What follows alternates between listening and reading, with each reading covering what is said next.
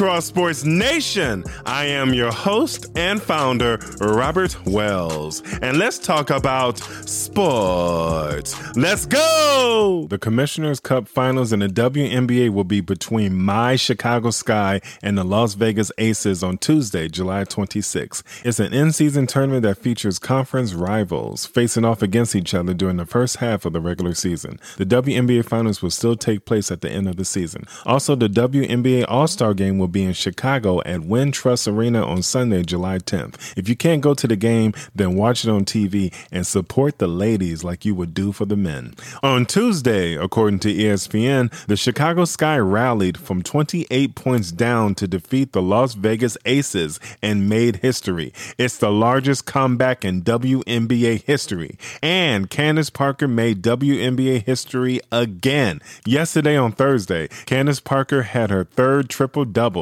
which is the most in WNBA history. Wow! At 36 years old, Candace Parker is still doing her thing in basketball. She should be the MVP of the 2022 WNBA season, in my opinion. Like I said last week, I'm expecting the Chicago Sky to repeat as back-to-back WNBA world champions. Go Sky! Congratulations to Matt Fitzpatrick on winning the 2022 U.S. Open in professional golf. According to the PGA Tour on Twitter, Matt Fitzpatrick is the second Englishman in 50 years to win the U.S. Open. We'll hear his name again after winning more golf championships, in my opinion.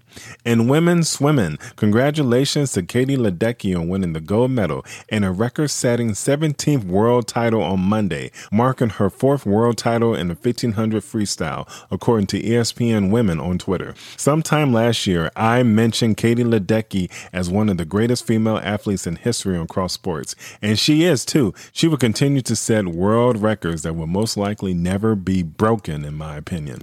In the NBA, according to ESPN, the Phoenix Suns hire Morgan Cato as the assistant GM and VP of basketball operations, making her one of the NBA's highest-ranking women in the front office.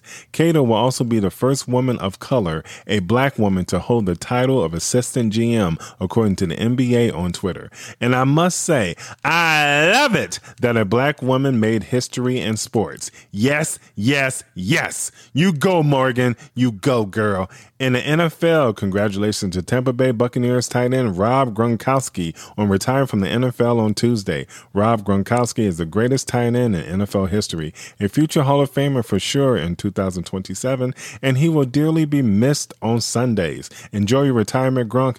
Depending on if Gronk stays retired, he could come out of retirement like he did a few years ago and win another Super Bowl.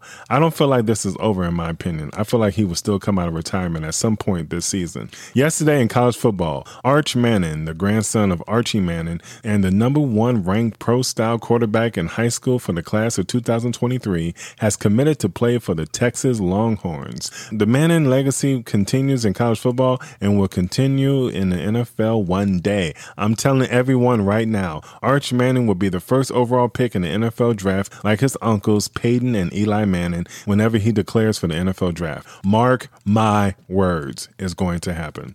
Back to the NBA. The 76th annual NBA Draft kicked off on Thursday. Before I get into the signings, I want to say congratulations to Malika Andrews, who became the first woman in history to ever host the NBA Draft. She's a black woman, and this is awesome. She did an amazing job, too, and it won't be her last time hosting the NBA Draft. She could do it again next year. I told all of you on Cross Sports months ago that women will continue to make history in sports. I was so right. All of this is only the beginning. We will see more women make history as time goes on.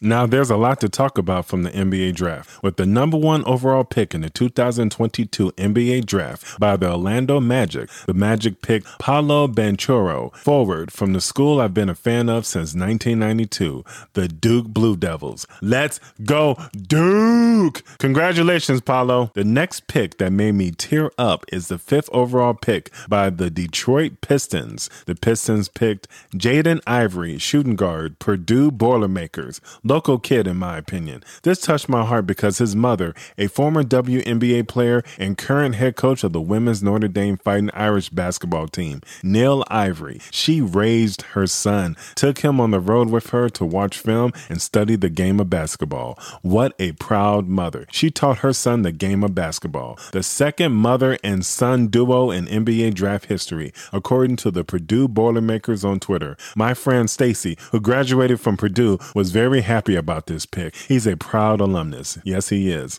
And the final pick that caught my attention, of course, is my Chicago Bulls, selected with the 18th overall pick. The Bulls picked Dalen Terry, guard, Arizona. Dalen Terry will fit in very well in Chicago with his versatility. I said last week on Cross Sports that the Bulls would pick a guard or a small forward. I was right. I think he would come in at point guard, off the bench, or start. We'll see what happens, while Lonzo Ball heals from his knee injury. I like this pick by the Bulls. Dalen Terry is 6'7", but his wingspan is 7 foot. He's going to be very good on the defensive end, and I like his passing ability. He sees the whole court, and I like that. I give this pick by the Bulls an A. Game 5 of the Stanley Cup Finals in the National Hockey League is tonight at 7 p.m. Now, I didn't say this last week, but I'm going to say it now. In my mind, I picked the Colorado Avalanche to win the Stanley Cup before they even played. That's the honest truth. I didn't say anything because I like both teams. Facts. Will the Colorado Avalanche close the series out tonight, or will the Tampa Bay Lightning live to fight another day? It would be hard for Tampa Bay to win Game 5 because it's in Colorado. If the Colorado Avalanche wins tonight, it would be their third Stanley Cup in franchise history. We'll see what happens tonight. And finally, some sad news that happened on Wednesday in the NFL in Baltimore Ravens Nation. Early Wednesday morning, current Baltimore Ravens linebacker Jaylon Ferguson passed away at the age of 26. In the afternoon on Wednesday, Ravens great, the Goose, Tony Siragusa passed away at the age of 55 in his sleep. Tomorrow is not promised. Hug your loved ones and forgive anyone who has hurt you, and forgive yourself. Life is short. Rest in peace, Jaylon Ferguson and Tony Siragusa. Hey, Cross Sports Nation, turn on your notification for Cross Sports Podcast. Subscribe, follow us, download, and please share Cross Sports Podcast on Pandora, Amazon Music, Apple Podcasts, Spotify, Buzzsprout, Instagram, Twitter, Facebook, and on our other media platforms on Cross Sports. Next time on Cross Sports, we will do another recap of all sports happening this weekend and next week as well. We'd like to thank all of you for listening, and we'll talk to all of you next time on Cross Sports. Peace.